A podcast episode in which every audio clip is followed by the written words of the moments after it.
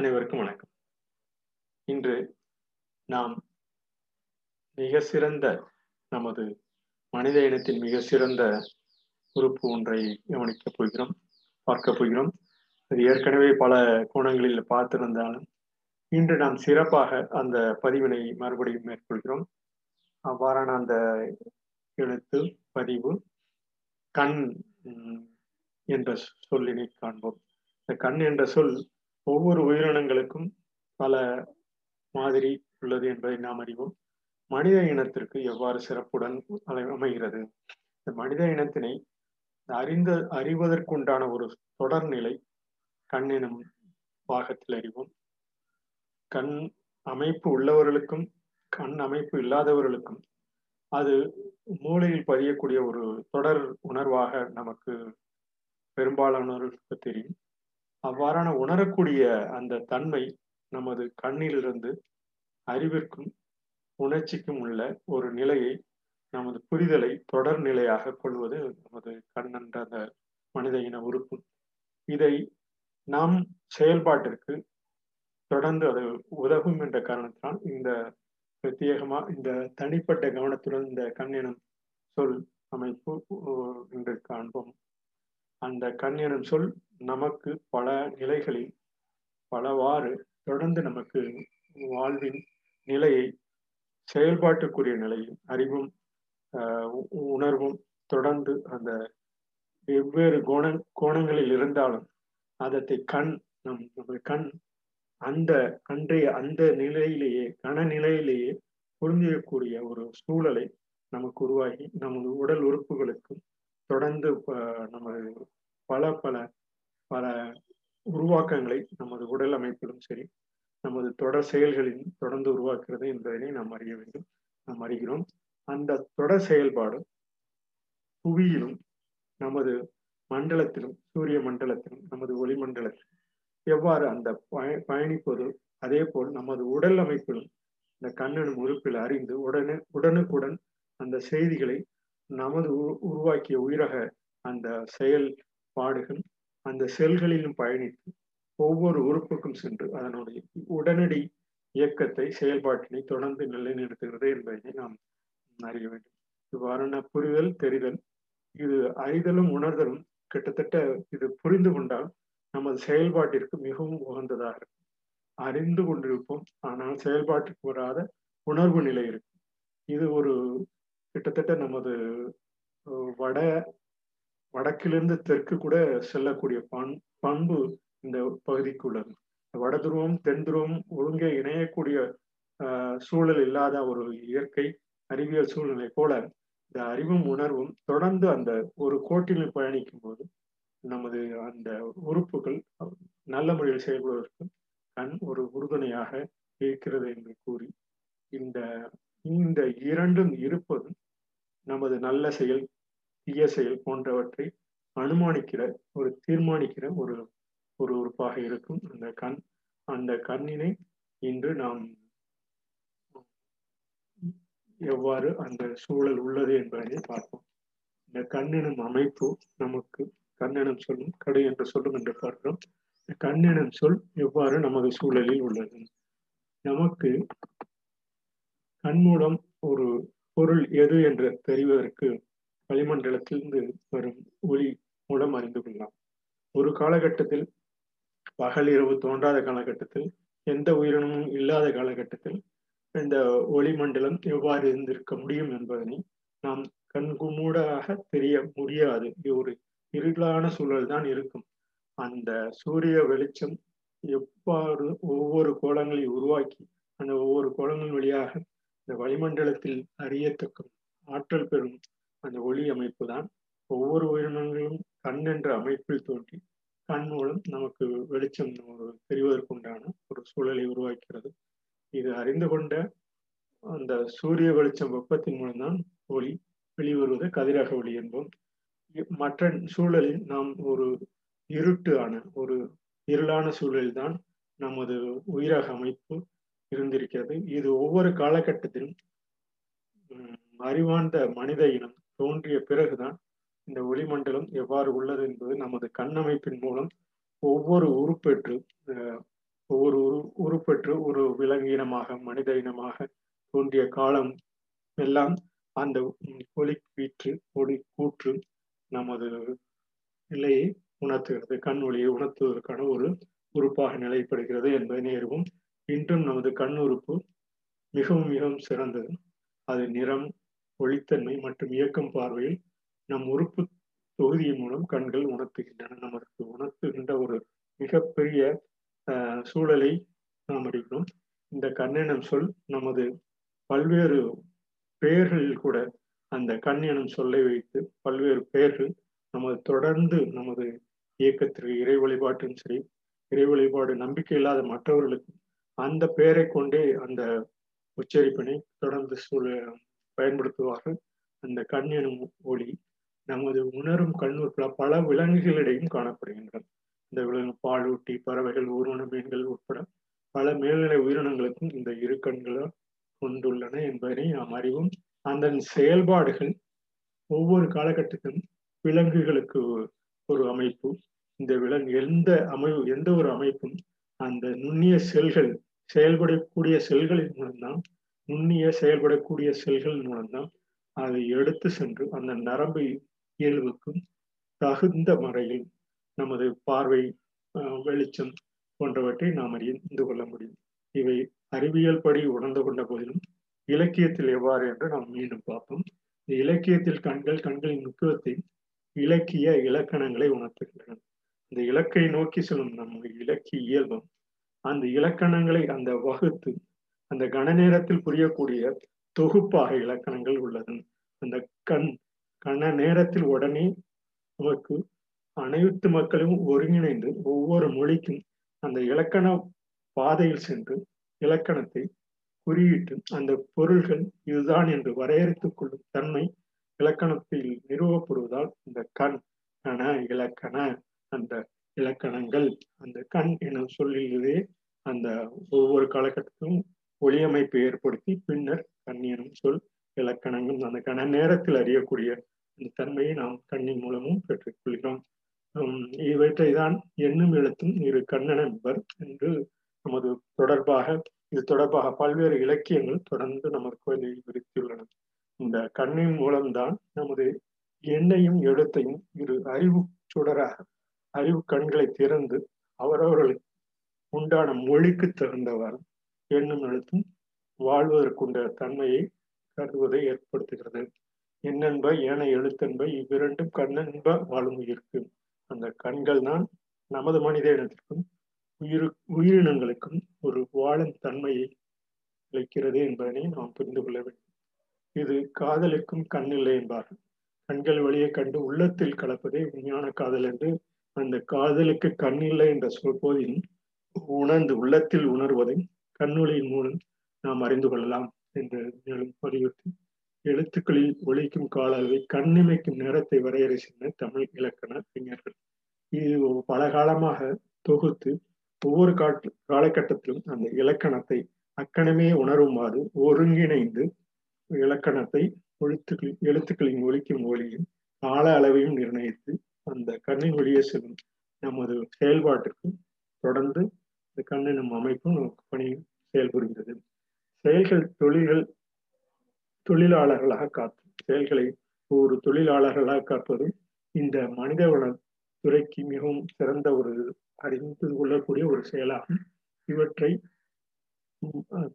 வள்ளுவர் அவர்கள் கட்டர்கள் அந்த மண்கண் குடிகாத்தல் கற்றறிதல் ஆழ்வினையோடு ஐந்துடன் மாண்டது அமைச்சு. அந்த அமைச்சு நிலை தொழிலாளர்களுக்கு செய்யக்கூடிய அந்த தொழில் ஒவ்வொரு தொழிலும் நமது கண் என் மண்கண் குடிகாத்தல் கற்றறிதல். இந்த கண் போல பாதுகாத்து அரசாங்கம் தொழில் ஆளர்களுக்கு தேவையானதை காத்து தொடர்ந்து செய்வது ஒரு சரியான மனித இனத்தை கொண்டு செல்லும் ஆழ்வினையாகும் ஒவ்வொரு ஆழ்வினையின் தகுந்த முறையாகும் இதுதான் ஒரு அரசு அனைத்து ரக வாரியான சுகங்களையும் கொடுக்கக்கூடிய அரசு என்போம். அனைத்து ரக மக்களுக்கும் சுகமான வாழ்வு அளிக்கக்கூடியது அமைச்சு. இது அந்த காலத்தில் முதல் இன்றும் வரை நாம் தொடர்ந்து மனித இனத்துக்காகத்தான் ஒவ்வொரு தொழிலாளர்களும் அரசமைப்பும் ஒவ்வொரு தொழில்களும் உருவாகிறது. அவற்றை அடிப்படையாக கொண்ட பல்வேறு விவசாய தொழில்கள் கிட்டத்தட்ட பதினஞ்சு பதினாறு அறமா இருபது ஆயிரம் ஆண்டுகளாக தொடர்ந்து அந்த அவர்கள் பணியும் மற்ற கடந்த ஒரு ஐநூறு ஆயிரம் ஆண்டுகளாக மற்ற தொழில்களும் பெறுவதற்குண்டான வாய்ப்பு. நாம் நம்ம செயல்களை அவர்கள் தொழிலாளர்களை காக்கக்கூடிய இந்த கண்ணெனும் அமைப்பும் கண் மூலம் நாம் செய்யக்கூடிய அந்த உணர்வுடன் உருப்படியாக செய்யக்கூடிய அமைப்பு கண் உதவுகிறது என்று கூறி கல்வி அறிவு பெறாதோர் கண் குருடன் என வள்ளுவர் கூறுகிறார். தன்னை இகழ்ந்த காரியத்திற்கு பெஞ்சிய நெடுங்கலியை பார்த்து உறங்கிய உறங்கிய புலியை காலாளுடைய குருடன் போல உயிரோடு திரும்புவது அரிது என பாடுகிறார். அந்த புறம் புறநானூறு போன்ற பாட்டு பாடல்களிலும் இவ்வாறான கண்ணினுள்ளே செல்லப்படும் இந்த சிதறல்கள் ஒளி திசை மாறுதலும் உண்டாகிறது.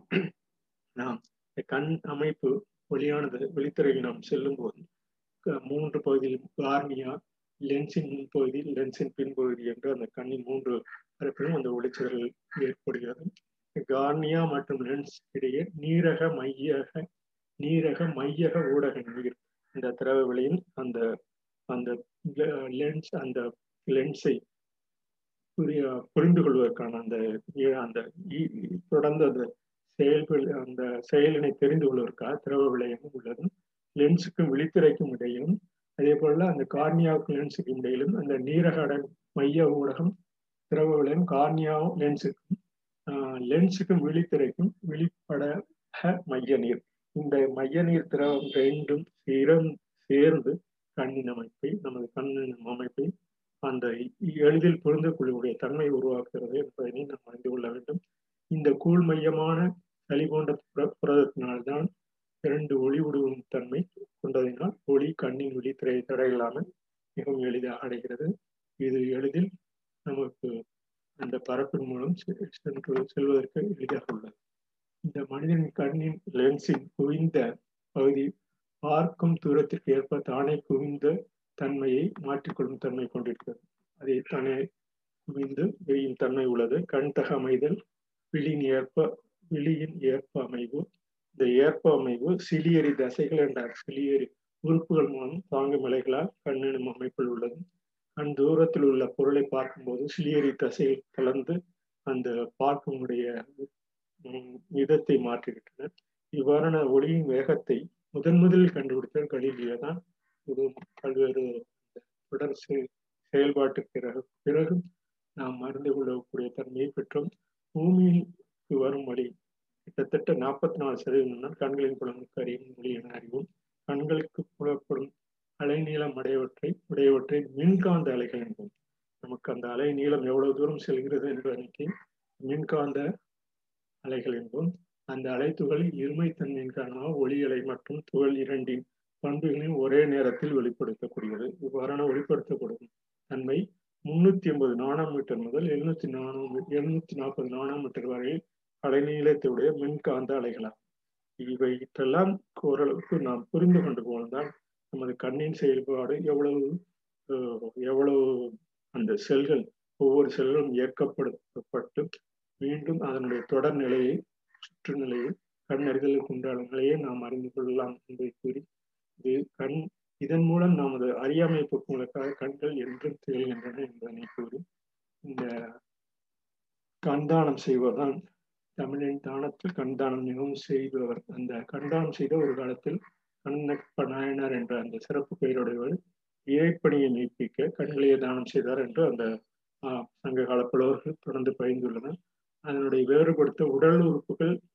அடிப்படையில் பெயரிட்டு வழங்கினோம் கண் அடிப்படையில் பலருக்கு பெயர் சூட்டப்படுகின்றன. இந்த கண்ணப்பர் கண்களை அதிக நேரம் இமைக்காமல் இருக்கும் திறன் கொண்டவராக இருந்தால் நெட்டிமையார் என்ற சிறப்பு பெயரையும் ஒரு சங்க புலவருக்கு வழங்கியுள்ளார். இவ்வாறான பல அமைப்பு பல இலக்கிய தொடர்கள் தொடர்ந்து இந்த கண் எனும் அமைப்பில் பதிந்து வந்து கொண்டிருக்கின்றன. இன்றும் அதனுடைய கண் அமைப்பு நாம் அறிந்து கொள்ள வேண்டியது நிறைய உள்ளது. விழிப்புணர்வு என்பது ஒரு நிகழ்வை பற்றிய ஒரு பொருளை பற்றியோ உணர்வுகள் பற்றிய உண்மையான நிலையை ஏற்றுக்கொள்ளியால் உணரக்கூடிய ஆற்றலை ஆகும். விழிப்புணர்வு என்பது கலாம் கூறிய அந்த விழித்திருங்கள் என்ற அந்த விழிப்புணர்வு நமது ஒவ்வொருவருக்கும் இருந்தால் நமது வாழ்வும் மேலும் சிறப்பதற்குண்டான தன்மையை பெறும். கண் என்பது திருக்குறளில் காணும் உறுப்பு என்று பொருள்படுதல் பல இடங்களில் இடம் என்ற பொருள்படும் உருவம் உண்டு. இந்த உருவம் என்பதை உயிர் அந்த ருது ருசிகரமான தன்மையில் புணர்ச்சி அடையும். அந்த ருதுவான தன்மையில் புணர்ச்சி அடைவதே உருகு. அந்த ஒவ்வொரு சொல்லிற்கும் அதே போல உருகு என்று சொல்வார்கள். கண்ணனின் பெயர் சொல்லுடன் இணைந்து உரிச்சல் எனும் உரிமையை மையப்படுத்தி ஒவ்வொரு தோற்றமாகிறது. இவ்வாறான உரை கண்டு இந்த கண் கண்டு கண்டுபிடித்தல் போன்றவை நமது உருவாக்கத்துக்கு நமது மைய செயல்பாட்டுக்கு தொடர்ந்து உரை கண்டுபிடித்தல் ஒரு தொடர் நிலையாக என்றும் இன்றும் என்றும் நிலைக்கக்கூடிய ஒரு தொடர் செயலாக கண்டுபிடித்தல் அந்த அதற்குண்டான உரை என்ன என்பதை கண்டுபிடித்தல் நமது தொடர் செயலாகும். கண் எனும் உறுப்பும் இணைந்து அந்த கண்ணின் அமைப்போடு பல சொற்கள் பல விரிவாக்கம் அடைந்துள்ளது. இந்த கண்ணனைத்துக்கு குரல் முன்னூத்தி ஐம்பது. அதனை அவன் கண் விடல் என்றால் அவனிடம் விட்டு அந்த செயல்பாட்டினை திறம்பட செய்யக்கூடிய திறமையை வைத்துள்ளார் என்பதனை அகத்தில் புகுந்து அவருடைய அகக்கண் திறந்து அக்காடமி அந்த சொல்லாகி அக்காடமி புரிதலாகும் நிலையை அடைகிறது என்பதனை கூறி கண்ணன் அமைப்பு கண் ஆயிரம் ஆயிரம் செயல்களை செய்யக்கூடியது என்பதனை கூறி அந்த மறைவு தோற்றம் அனைத்தையும் ஒருங்கி அணைக்கக்கூடிய பதிப்பாக தொல்காப்பியத்திலும் முன்னூத்தி எண்பத்தி ரெண்டில் பதிந்துள்ளார். இதே போன்ற சிலப்பதிகாரம் போன்ற பல்வேறு பாடல்கள் கண்டகுலம் காண விண்புலம் போயது என்று அந்த கண் காண அந்த போன்ற பதிப்புகள் நமது தொடர் செயல்பாட்டின் ஒளியிலிருந்து கண் எவ்வாறு நமக்கு புலப்படும் தன்மையை உருவாக்கம் செய்கிறது என்பதை தொடர்ந்து பகிர்ந்துள்ளனர். இத்துடன் இந்த கண்ணெனும் பகுதி நாம் கண் ஆயிரம் ஆயிரம் அதன் செயல்பாடுகளை என்றும் தொடர்நிலையாக நாம் அறிந்து கொள்ள வேண்டி உள்ளது என்பதை கூறி கடு எனும் சொல்லை பார்ப்போம். கடு எனும் சொல் நமது ஒவ்வொரு அதனுடைய பகுதியை விடு கடும் தொடு இது போன்ற சொற்கள் இந்த க எனும் சொல்லில் அமைத்து டூ இந்த டூ என்பது ட எனும் அமைப்பு நீண்டு டூ எனும் அமைப்பு உலகத்துக்கு கடல் கண் கூலி கடுநவை பட்டோர் என்று கடுநவை பட்டோர் என்று கடுவிசை அவுணர் அந்த விரைவாக செல்லும் அந்த கடு கடுசாக செல் என்று கிராமத்தில் கூட சொல்வார்கள் அந்த விரைவாக செல்லக்கூடிய தன்மையை நாம் கூட புரிந்து கொள்ளாமல் ஒரு கடிசாக என்று சொல்வார்கள் என்று நாம் வியந்திருப்போம். ஆனால் கடு என்ற சொல் விரைவு என்ற விசையாக விண்ணை நோக்கி அந்த விரைவின் விரைவான சைகையாக இந்த கடு என சொல்லும் அந்த காலத்திலிருந்து தொடர்ந்து நம்ம பயன்பாட்டில் இவ்வாறான திலப்பதிகாரம் மணிமேலை போன்ற பல்வேறு பதிவுகளில் தொடர்ந்து அந்த கடு கடுவினையன் செய்வதும் கான் கணவனை அங்கு இழந்து போந்த கடுவினையே ஞான் என்றால் கண் அவனை கணவனை கண் அவன் ஒன்று. அந்த கணவனுக்குரிய சொல்லாக கூட அந்த கண கணநேரம் கணவன் என்ற சொல் பல்வேறு சொல் பின்னோட்டு சொற்களாக தொடர்ந்து நமது வாழ்வினை கண்டனம். போன்ற கா போன்ற பல்வேறு சொற்கள் நமது அந்த கண்ணினும் சொல்லி தொடர்ந்து அமைந்துள்ளதை கண்ணும் காடும் கிட்டத்தட்ட அந்த விரைந்து செல்லக்கூடிய பாங்காக இருக்கிறது. கண் கடு. கடு என்பது தொடர்ந்து அந்த கடந்து சென்று அந்த ஒரு ஒரு நிலையை விரைவாக செல்லக்கூடிய நிலையை உறுதியாக செல்லக்கூடிய நிலையை கடு என்ற சொல்லில் பயன்படுத்தியுள்ளனர் இந்த கடு என்ற சொல்லும் கண் என்ற சொல்லும் நாம் அறிந்து கொள்ள வேண்டியது மிகவும் மிகவும் ஏராளம். அவற்றை ஒரு சில துளிகளை இங்கு உங்களிடம் பகிர்ந்து கொண்டு நன்றி கூறி விடைபெறுகிறேன். நன்றி வணக்கம்.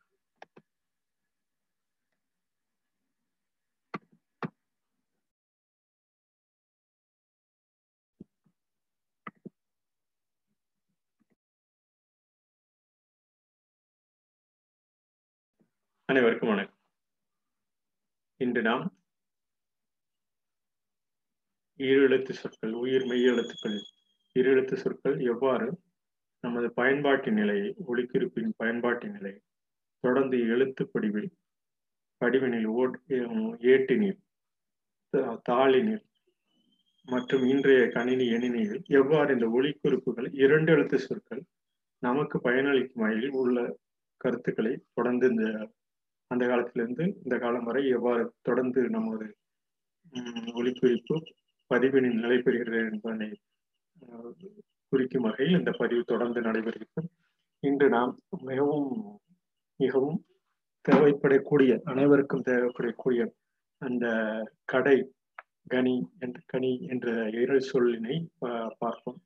கடை என்ற சொல் நாம் க என்ற சொல் நமது மெய்யெழுத்துக்களின் முதல் எழுத்துக்கு க என்ற சொல்லையும் இந்த ட என்ற சொல்லையும் ஐ எனும் குறிப்பில் அந்த ட ஐ என்ற இரு எழுத்தையும் சேரும்போது டை என்று வருகிறது இது போன்று உடை நடை விடை போன்ற பல்வேறு சொற்களும் அந்த இருந்த போதிலும் இந்த க என்ற சொல்க கடை என்ற சொல் நமக்கு எவ்வாறு பயன்பாட்டில் உள்ளது?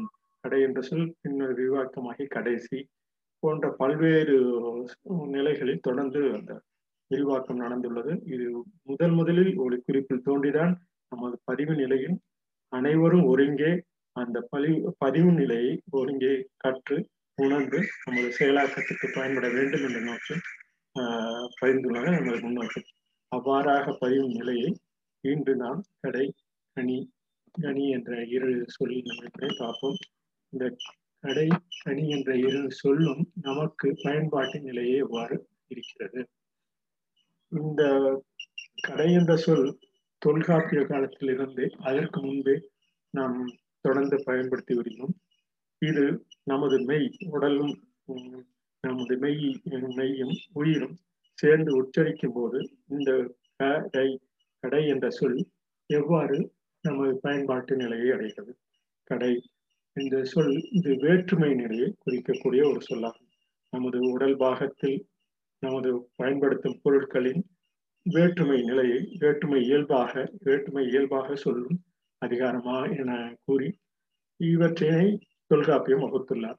அவற்றினை சொல்ல அதிகாரமாக கண் கால் அகம் உள் உலை கீழ் மேல் பின்சார் அயல் உடை தேவனை என முன் என அக்குறிப்பினை எல்லாம் நமது அந்த குறிப்பினை எல்லாம் பின் முன் இடை கடை தலை வலை வளம் இடம் என அன்னபிரமும் அதன் பால் என்பனார் என்று அந்த வேற்றுமை இயல்பை குறிக்கும் வரையில் அந்த கடை என்னும் சொல் இந்த இந்த சொல்லதிகாரம் ஐநூத்தி அறுபத்தி நாலு தொல்காப்பியம் என்று பணிந்துள்ளார். இவ்வாறான சொற்கள் நமக்கு கடைநிலையை எவ்வாறு பயன்படுத்தப்படுகிறது? ஒவ்வொரு அந்த ஒரு இருசொல் அமைப்பு பல்வேறு நிலைகளில் அந்த நமது பயன்பாட்டினை தொடர்ந்து அந்த புலவர்கள் புது புது இலக்கினை நோக்கி செல்லும் இந்த மைய கருத்துக்களை தொடர்ந்து பறிந்து அரச சபையில் அரச சபையில் பறிவது இந்த காலத்திற்கு என்னென்ன பொருந்துமோ அது மட்டும்தான் பொருந்தும். அந்த காலத்தில் பொருந்தியது இந்த காலத்துக்கு பொருந்த வேண்டும் என்ற கட்டாயம் இல்லை. சில இந்த காலத்துக்கு தகுந்தவாறு பல்வேறு புது புது பொருட்கள் புது புது இடங்கள் புது புது பரிமாற்றங்கள் தோன்றும் போது அந்த காலத்தில் குறிப்பிட்ட அந்த இரு எழுத்து இரு வரி இரு அந்த சொற்கள் எல்லாம் இந்த காலத்தில் எவ்வாறு பயனிலை என்பதை மட்டும்தான் நாம் பார்க்க வேண்டும். அதில் உள்ள கருத்து வேறுபாடுகள் ஒரு சில மாறலாம். அந்த மாற்றம்தான் இன்றைய பொருட்களின் இன்றைய பயன்பாட்டு நிலையை நமக்கு கற்பிக்கும் ஒரு நிலையாக நாம் உணர்ந்து கொள்ள வேண்டும். இந்த அதே போல் சொல் அதிகாரம் எழுநூத்தி பதினொன்று இருநூத்தி இருபத்தி நாலு தொல்காப்பிய எண் எழுநூத்தி பதினொன்னில் அதன் அன்ன மரபின் காலம் என நிலை உணர்த்தும் சொல்லாக பதிகிறார் கடை என்பது அந்த ஏழாம் வேற்றுமை உருவில் ஆஹ் எண்ணூத்தி பதினாலில்.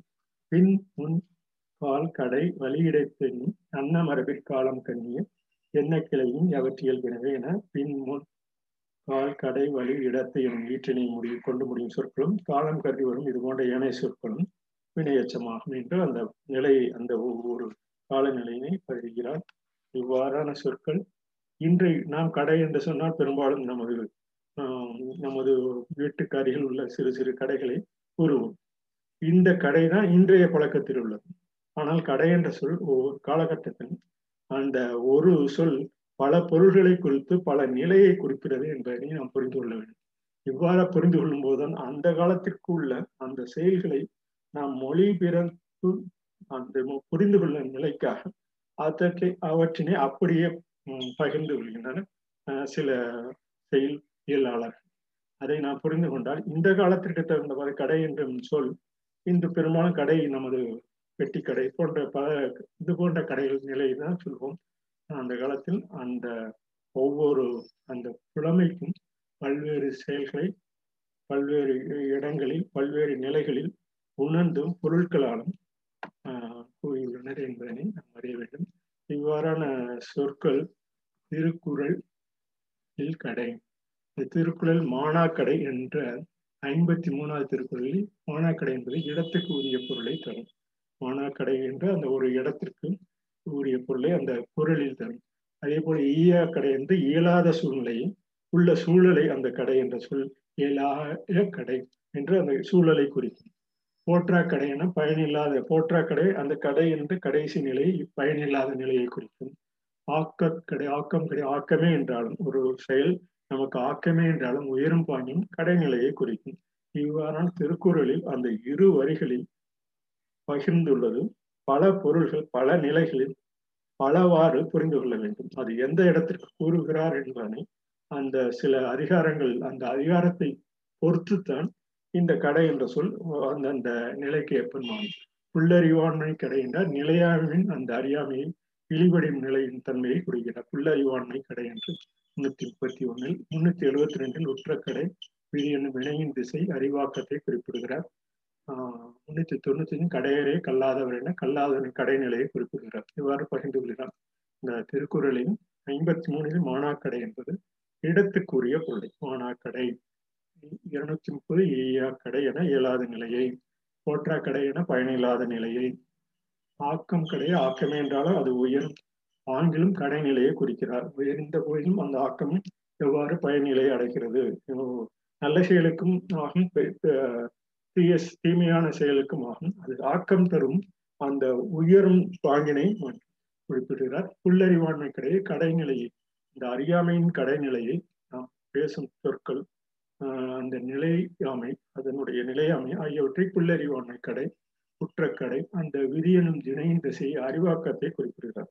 வினை செய்வினை நல் நல்வினையும் ஆக்கும் சித்திய வினையுமாகும் இவற்றை வினையின் திசை என்போம். அந்த வினையின் திசை உற்ற அந்த எதற்கு உற்றதோ அதற்குத்தான் பொருளை பொருளாக கொள்ளலாம். கடையரே கல்லாதவன் கல்லாதரே கடைநிலையை வைக்கிறார் இவ்வாறான ஒவ்வொரு சொற்களும் திருக்குறளில் அந்த கடைநிலை என்ற சொல் பல்வேறு இடங்களில் ஆற்றாக்கடை நன்மையின் தவறின் தோற்றத்தை விளைவிக்கிறார் சில செயல்கள் நமக்கு நன்மை ஏற்பட்டால் அவற்றின் முன்னால் உண்டாகும் தீமை தீய தீய நன்மையிலும் தீமை உண்டு என்பதனை ஒரு ஆற்றாக்கடை என்று அந்த வலியுறுத்துகிற ஆற்றாக்கடை ஆற்றில் இருந்த போதும் அந்த ஆற்றல் சரியாக நிலை பெறுவதில்லை என்றதை அகலாக்கடை என்பது பொருள் வரவறிந்து செலவு அகலா தன்மையை குறிப்பிடுகிறார் அகலாக்கடை. செலவிற்கு வரவிற்கு தகுந்த மாதிரி செலவு செய்ய வேண்டும் அந்த அந்த நிலையை குறிக்கிறது. அமையா கடை என நட்பு புரிதலை. இந்த நட்பு அமை அமையாததை கூடிட்டு காட்டுகிறார் அமையா கடை என்று தொள்ளாயிரத்தி அறுபத்தி நாலில் இழிந்த கடை. நல்ல பண்புடைய இழிவடையும் அந்த சொல்லை பகிர்கிறார். ஆதல் கடை பகைவருக்கு நல்லெண்ண செய்யும் நிலையை பகிர்கிறார். காதல் கொள்ளா கடை ஒருதலை காதல் பயணின நிலையை குறிக்கிறார் இவ்வாறான பல்வேறு திருக்குறளில் உள்ள அந்த கடைநிலை நமக்கு எந்த சூழலுக்கு தகுந்த வருடதோ அந்த கடைநிலை கடைசி நிலை அந்த கடைசி நிலையிலும் மறுபடியும் ஆக்கம் பெற்று ஊக்கம் பெற்று நல்ல நிலைக்கு நன்மையின் தீமை இருந்தாலும் அந்த தீமையிலிருந்து மேலும் நம்மை நம்மை நோக்கி நன்மை நோக்கி செல்ல வேண்டும் என்ற அந்த பதிவை நாம் உணர்ந்து கொள்ளவும் செயல்படுவோம்.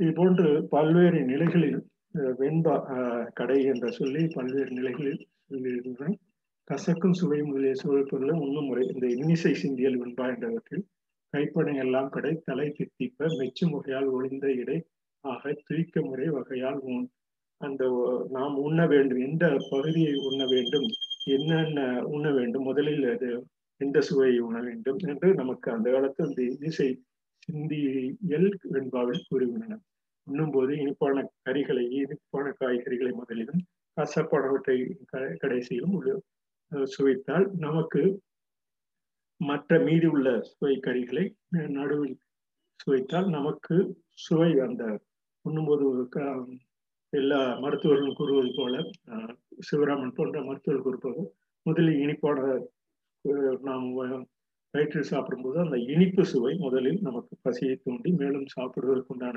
தூண்டுதலை உருவாக்கும் என்பதற்காக. இவ்வாறான அந்த முதல் நிலை இடைநிலை கடைநிலை என்ற ஒவ்வொரு உண்ணுவதற்கு கூட அந்த ஒரு வெண்பாவை அந்த கடை என்ற சொல்லி பயன்படுத்தி உள்ளனர். கைக்கும் கரியெல்லாம் முடிவின் கண்ணாகும் தித்திக்கும் கரியெல்லாம் முதலாகும். ஒழுந்த சுவை ஒளிந்த சுவைகளுக்குள்ள கரிகள் எல்லாம் இடையாகும் உங்க புகழும் வகையான அந்த ஒவ்வொரு நிலையும் இந்த பாட்டினை இன்னிசை சிந்தியல் வெண்பாவேந்தன் பகிர்ந்துள்ளார் கடைநிலை கைப்பன எல்லாம் கடை என்ற அந்த கடை என்ற சொல்லை இதில் பார்ப்போம்.